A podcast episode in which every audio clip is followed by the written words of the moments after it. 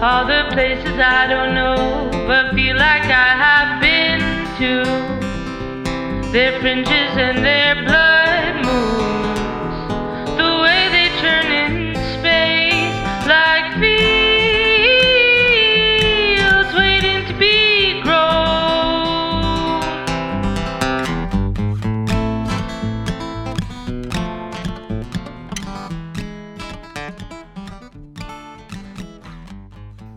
Hey there, I'm Emma June, and this is Fringes, a no-frills kind of podcast, where I talk to trans and gender non-conforming Jews about our experiences with talitot and tzitzit.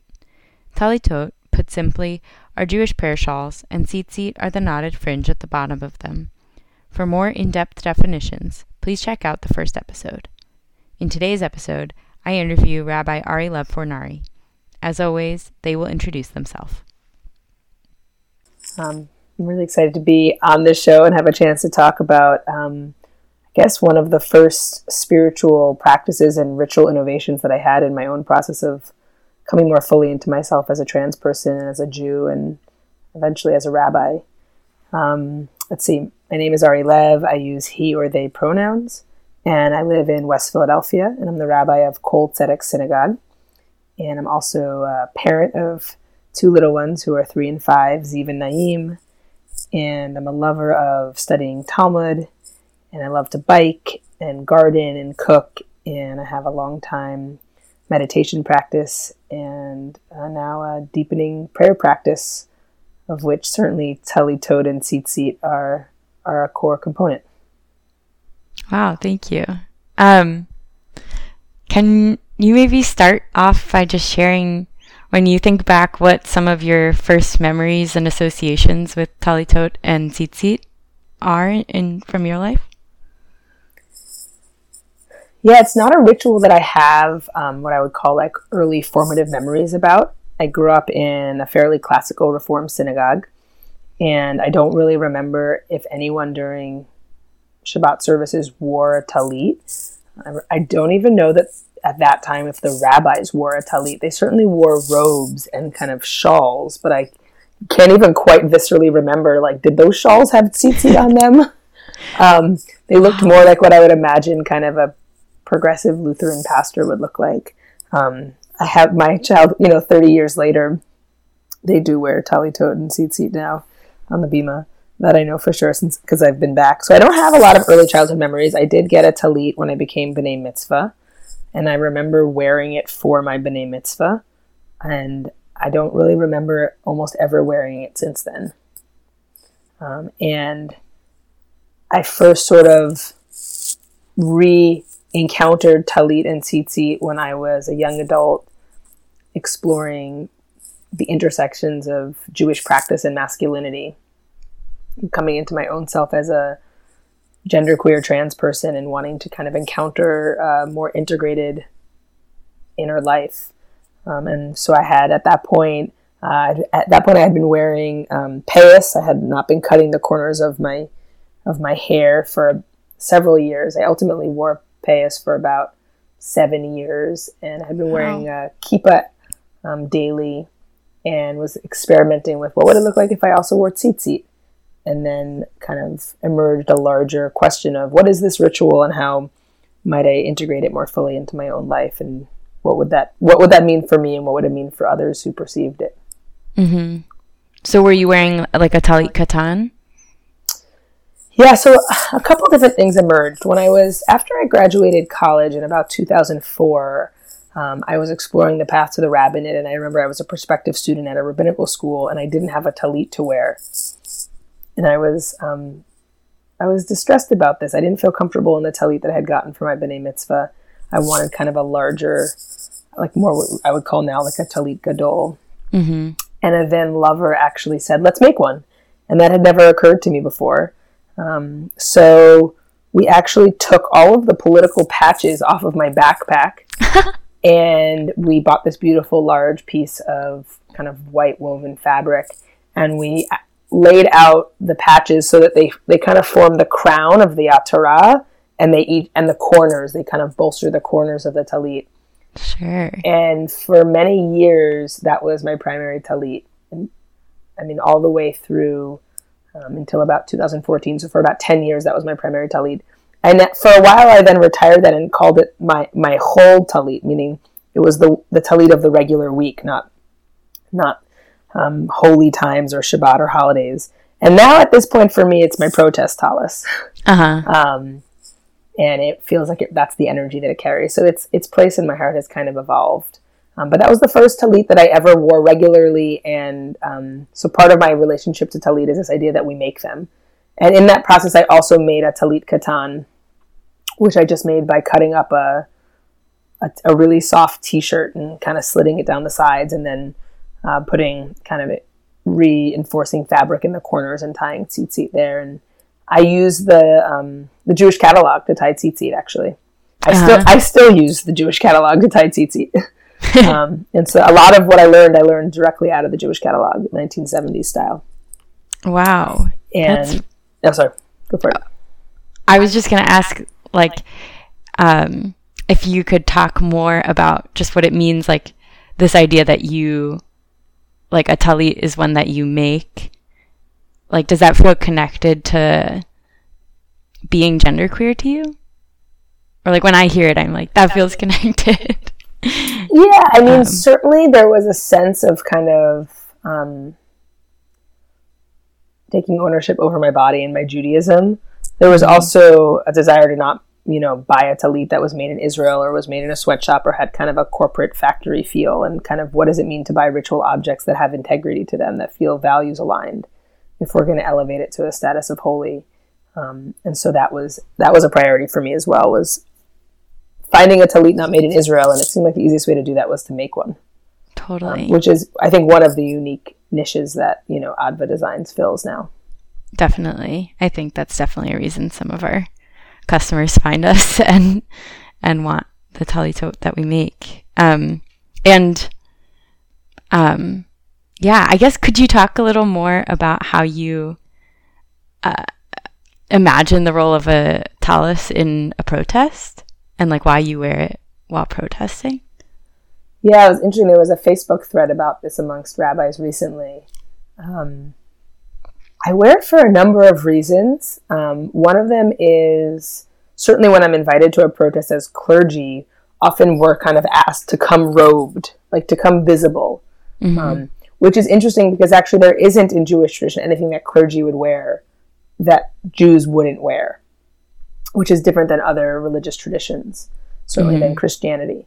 And so to come clothed or cloaked as Jewish is not to come as a rabbi, it's just to come as a, to come as a Jew. Um, but the tallit can be more visible than something like a kippah.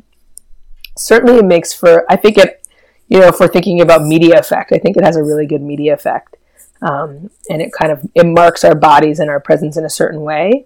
But I also think it, um, for me personally, has the impact of kind of bringing a prayerful mindfulness to my presence there, to remind me, like, what, what am I embodying in this space? How am I approaching this protest? With what energy and, and intention am I bringing into this space? So for me, it, it kind of acts on me as much as it acts externally. Um, and I think there's a sense of, you know, I don't know, very kind of core Abraham Joshua Heschel, you know, when he's, he felt his feet were praying. There's a way in which having a tallit on can remind us that, you know, protest is another manifestation of of bringing the world closer to the wall, one we long for, which is part of what prayer is. Right. And it's kind of, in a way, fulfilling the commandment that a, that wearing a tallis is supposed to fulfill, right? Or the, the mitzvah. Yeah, I, I feel that way. Um, I have, you know, on my own, I'm like, does one say the blessing for putting on a tallit when they're wearing it to a protest? So I don't have an answer to that, but I think it's a live question in my own heart. Um, hmm. Could you, I don't understand circumst- why... Well, there's circumstances under which we might under which we might do a mitzvah where sometimes we would say the blessing and sometimes we wouldn't. So, for example, if I'm putting on my tallit before Saturday morning services, I'm definitely going to say, you know, lehitatef batzitzit, the one who has instructed us to wrap ourselves in tzitzit. And then there's a question of, if I'm putting it on before a protest, is that this, is this also what I've been instructed it to put on? And, and how do I see this moment relative to my own kind of spiritual obligations? Mm-hmm. Um Trying to think, there are other. Ex- there, I'm trying to think of a good example of a time when we would do a mitzvah, but or we would do something we might do as a mitzvah, but we might say it without a blessing. This happens with hand washing, actually. Um, a good example would be the Passover Seder. We have both, you know, orchatz and rachatz. Mm-hmm. We wash our hands twice, and we're, the uh, first time um, we wash our hands without a blessing, and the second time we wash our hands with a blessing. Um, so sometimes we do the same act, and we can decide, am I doing it with or without a blessing? Um, so that's kind of that's one example. Yeah. Well, speaking of blessings, you are a co-author of a blessing for chest binding. Yeah. Um, could you talk at all about that blessing? I I use it, and I know um, that it contains at least part of the blessing you say when you tie tzitzit. So I w- would really love to hear more about what went into it for you, and like how you find a connection between chest binding and tzitzit. Um, yeah, absolutely. I guess the first thing I'll back up and say is um, I wore daily tzitzit for a very limited period of time. Um, I experimented with wearing them kind of external to my clothing and also internal to my clothing. I think I utterly shocked my parents when I kind of came downstairs one time. I was visiting. I had been living in San Francisco, and I was visiting, and it's like I have payas and I have tzitzit. And they, they were kind of like, here they have raised me to be a good classical Reform Jew. It was like, who are you? Like, have you strayed from the path? Um, but ultimately just felt like it wasn't, um, you know, my own, it didn't feel authentic to who I was. Um, but it's still something I've I've wondered about, is my relationship to Talit Katan. So I've made several of them, including uh, Talit Katan chest binder, but it's not something that I've spent a lot of my time actually wearing. And in some ways, the symbolic power of the ritual object and the blessing itself um, were utterly transformative to create. And knowing that, you know, you and many other people have kind of lived into the legacy and used them is um, is incredible. I mean, we we never know kind of the impact of our own creativity. So for me, I partnered with um, Rabbi Elliot Kukor. We were, were friends, and I sort of approached him and had this idea. And I think it came up because I was thinking so literally about binding, right? And we talk about in the Shema, you should bind these words upon your heart and, you know, Um, and upon the frontlets of your eyelids. And there it's really referring to the practice of wearing tefillin.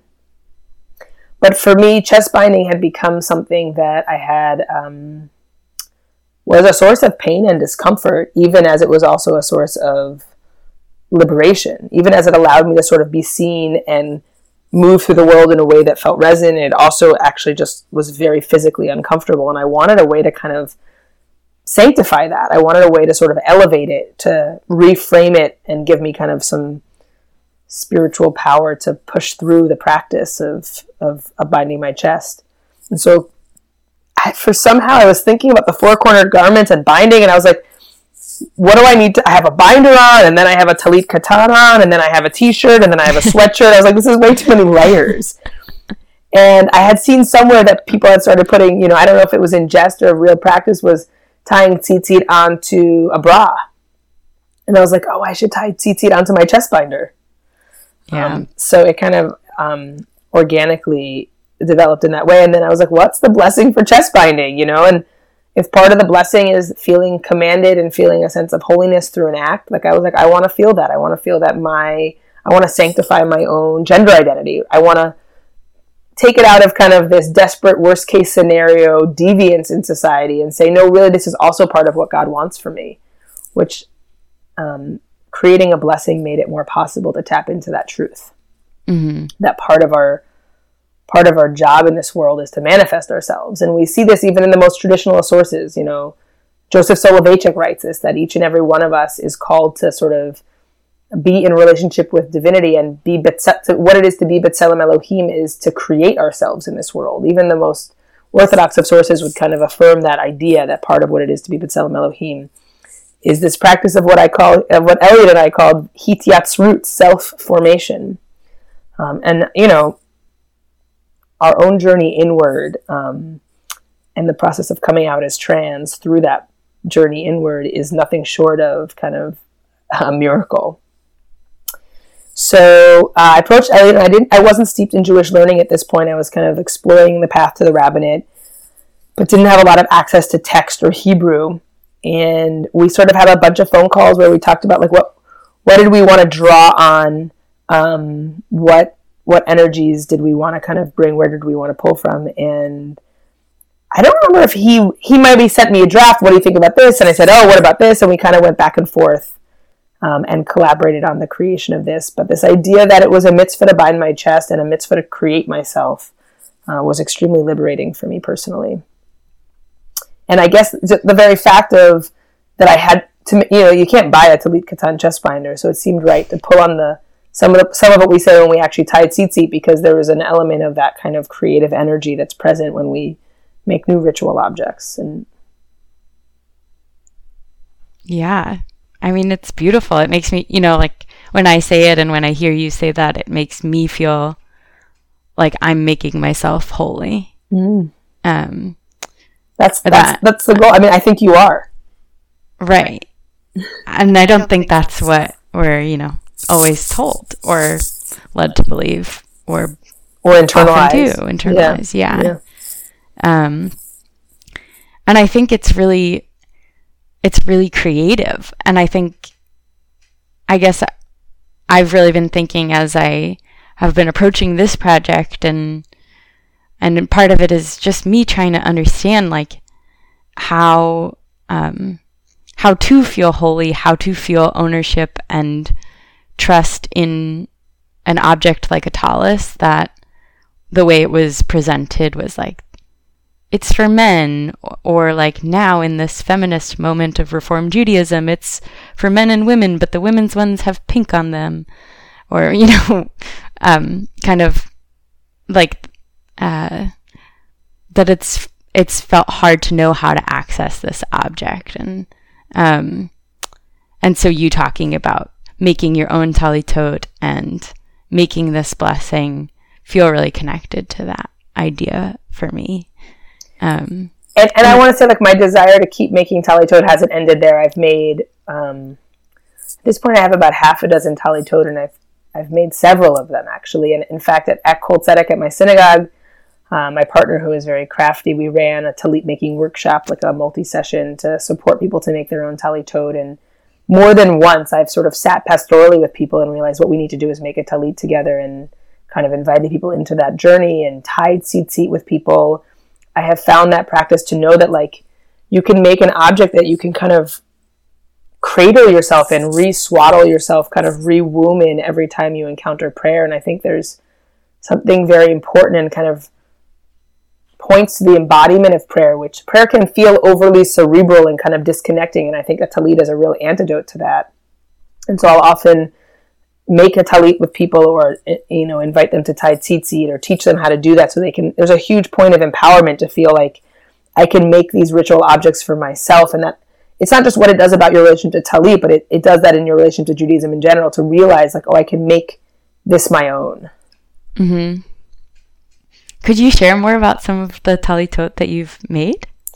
Sure. Um, this past summer, I was really on a hunt for having, uh, well, it, it grew out of both practicality and kind of a sensory need, which is um, in my practice of leading prayer every week, uh, I got a talit when I was ordained as a rabbi, which I really love, but it has a, it's a very slippery kind of synthetic fabric, and it's always falling off my shoulders.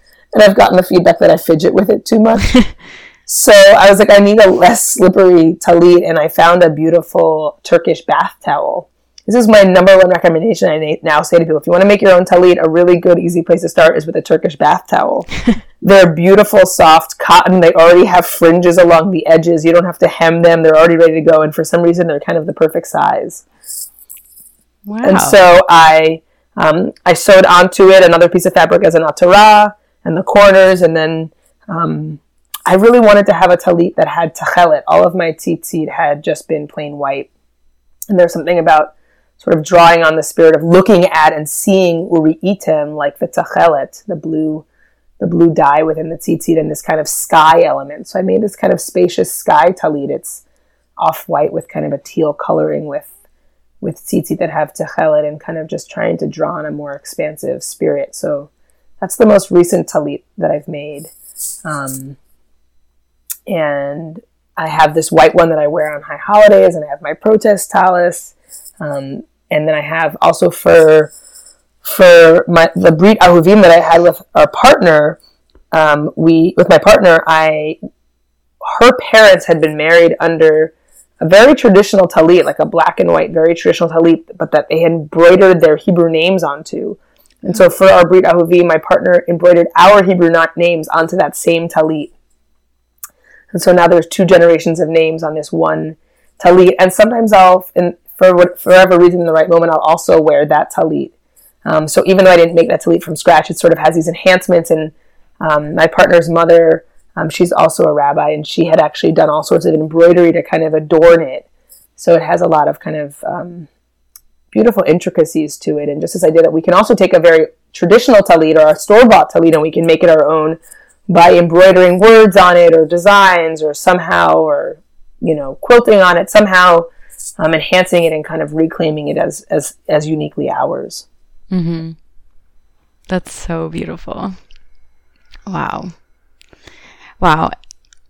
Yeah, it's really, I, it was very liberating for me to learn that the commandment of wearing tzitzit is really, it, it wants you to have four corners.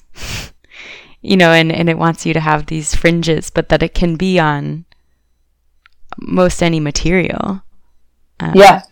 Yeah. In fact, actually this summer, I realized that um, the fabric I was using for the atara was linen. And so I looked into the rules of shotness and got into this whole long conversation about whether I observe shotness or care about shotness. And for a couple of years, yeah, shotness is one of these... Um, irrational, and I say that with a fondness, actually, irrational um, biblical mitzvot to not wear clothing that mixes linen and wool.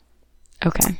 And I, it's not something I, you know, when I go to buy clothing, I'm not regularly checking, does this have linen and wool in it? But it felt different to make a ritual object that blatantly kind of um, was in violation of this biblical commandment. And it's a biblical commandment that I, we've, is sort of often held up as kind of, you know, even more than the laws of keeping kosher, kind of like, what is this really about? Is like a, a mysterious question. And actually for, for Purim, my very crafty partner has actually made a piece of fabric that is itself kind of a, wo- uh, a, a quilted collage of linen and wool, and she cut it into a dress. And so she has a dress that she wears called Lady Shotness as, as her Purim costume every year. So, we ha- you know, there's, it's important to have a playful defiance of these biblical commandments. Anyway, so one of my questions was, can I have wool tzitzit on a tallis that has linen on it? Mm-hmm. Is that a violation of shotness? Which I ultimately learned the answer is no. But that's just another example of how when we make our own ritual objects, it allows us also to ask a whole variety of questions that maybe wouldn't have been open to us or necessary for us to ask if we just sort of accept Judaism as something that we can buy in a store or receive passively. So there's something very fundamental of generating an active relationship with Jewish practice that... Um, the creation of the Talit Katan chest binder and the blessing for it kind of opened in me a love of ritual innovation and a real sense of agency in relationship to Judaism. Mm-hmm. Wow. That's, I keep saying, that's very beautiful, but that's just how I keep feeling. um, wow, that's very, very exciting to hear about. Um, yeah, I mean, I think exciting is a good word. I want people to feel that part of why live a Jewish life is because it makes us feel more ourselves. It makes us feel beautiful. You know, the mitzvah of Hidur mitzvah, of really taking care to experience the mitzvot is beautiful. I think the Talit is a really good manifestation, a really good example of of where beauty can really draw us. You know, how we're how we can be drawn to beauty, and it can also draw us out of ourselves. Yeah, and and I think I feel that way. Like about being trans as well, about like wanting or needing physical like clothing markers that make me feel beautiful. Um, and it's really empowering to hear about or think about finding ways for a tallis to embody both that feeling as a trans person and as a Jewish person, like in one, in one object, um, instead of like letting those be separate. Yeah, and I mean, it's so interesting for me, like the depths of which I've sort of journeyed with Talit at this point. I don't even think of it as a gendered ritual object. Like, you would need mm-hmm. to remind me that it's a gendered ritual object at this point. um, one of the more profound questions I'm asking myself right now as a congregational rabbi is, is it a specifically Jewish ritual object? Um, and this comes up with a lot of my conversion students. At what point can they start wearing a tallit? And at, who decides that? And when they when they are in synagogue on a Saturday morning, should they wear a tallit before they've converted? Um, and it just brings up this question of what's our relationship to these to these knotted fringes. Mm-hmm. Um, and then for me, they also become metaphor. I mean, I love Elliot Tzedek's um, poem called Gatherings, if you're not familiar with it. I'm um, not. Oh, my goodness. It's it's an incredible poem that's at Fringes, which is a non-Zionist feminist chavara that meets in, um, I think it meets in Mount Airy or Germantown. Uh, they, they do this as kind of their opening kavanah. And the essence of it, which I don't uh, want to butcher, is essentially something like, my paraphrase of it, I should say, is, you know, gather what you've loved and gather what you've lost, you know, gather um, your longings and gather your your accomplishments. You know, it's this whole idea of like that we gather the four corners of our mind. We gather everything we were, were, is, and will be in the world. We gather all the places that we want to send energy, and we hold that in, t- in close. And so now, regardless of whether you're wearing a tallit, I try to invoke that energy at Kol Tzedek, that like part of wearing a tallit is preparing us for this moment of the Shema, where for a moment we can be whole, or we can imagine or feel in our bodies that possibility of wholeness. Mm-hmm. Yeah. Oh, I love that. I'm definitely going to go look at that poem. Yeah, I really recommend it. They ha- I think they have a, a Shabbat version and even a High Holidays version. And we have a poetry wow. companion that we use at Kol Tzedek, and it's printed right in there. Amazing. Well, hopefully it'll be online, and then I can also it's definitely link it in. You can definitely show, find it show online. Notes. Yeah, I could even imagine it'd be cool for Adva to do something with those words. Um, yeah. The, the closing line is the most profound part, which is, and have the courage to proclaim that all we gather is holy. Mm. Wow. I could imagine um, Elliot is also a is a feminist and a lesbian, and I don't know how else she identifies in the world, but I could imagine uh, she's a she's an author and a poet, and I could imagine she would be a good person for you to interview potentially. Yeah. It's really amazing. The more I talk to people, the more I learn how many people are doing amazing things that I'd just never heard of, um, which is interesting because when I, you know, I I have spent a bunch of time trying to Google and find online information about queer and trans Jews using talitot um, and tzitzit, and there's there's not a ton of content out there. So, in fact, you're one of the only people that shows up. Yeah, it's interesting because I actually feel like it's become so much more common now. I feel like I, when I run in kind of leftist Jewish circles, I see a lot of trans masculine folks wearing payas and tzitzit. You know, I was joking, I was ahead of my times. Maybe I would still be doing it if there had been more people. But at the time, I felt like just a total freak. Not in a bad sense, but like, you know, just kind of, what am I doing? But now, I, when I move through just leftist circles, I see a lot of transmasculine folks wearing tzitzit. It feels almost like normative practice. I don't. It might be so normative that no one's writing about it.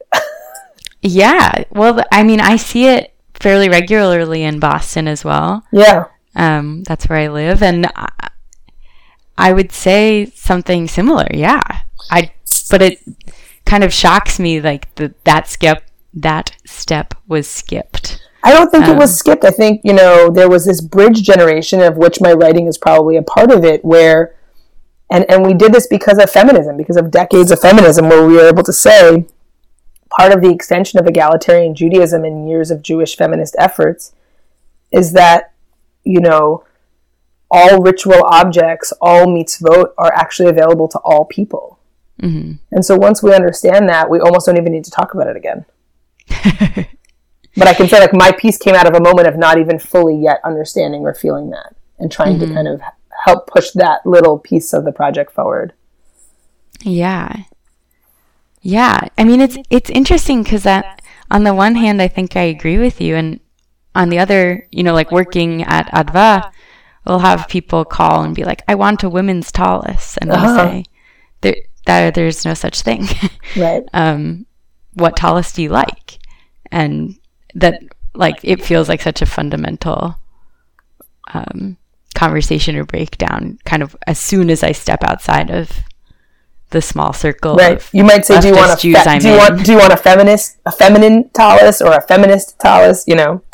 Right. There are many ways you could phrase everything, but I I think um, I've I've felt struck by both how much I'm seeing it and also how little I think people are um, who are not directly inside of those circles even know it's happening. Yeah, I believe that for sure.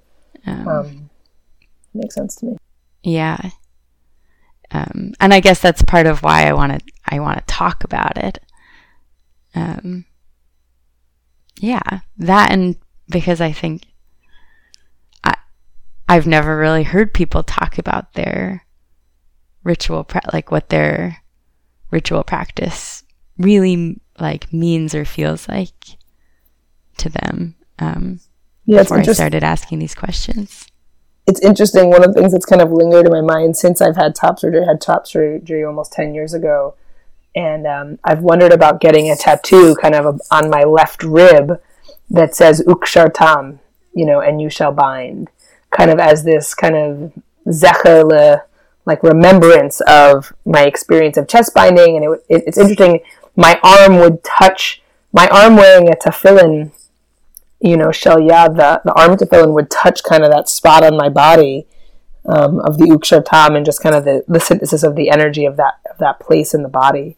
Um, so I haven't, I mostly haven't had time to manifest those kinds of things with, with two young kids, but kind of just continuing to, I can say even after having top surgery that this, the process of this blessing is something that kind of is still very alive for me and, and something that my body is very aware of. Mm-hmm. Yeah. Is there anything that I haven't asked you that you're like ruminating on while we're talking?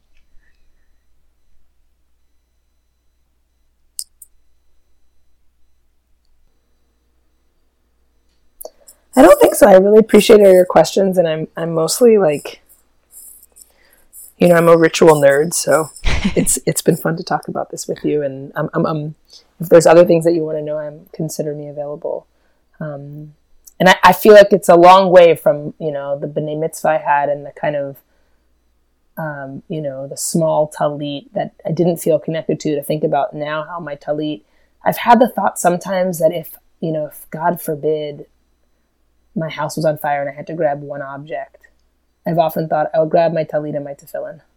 That would be it. Those are like, is there, what else is truly irreplaceable?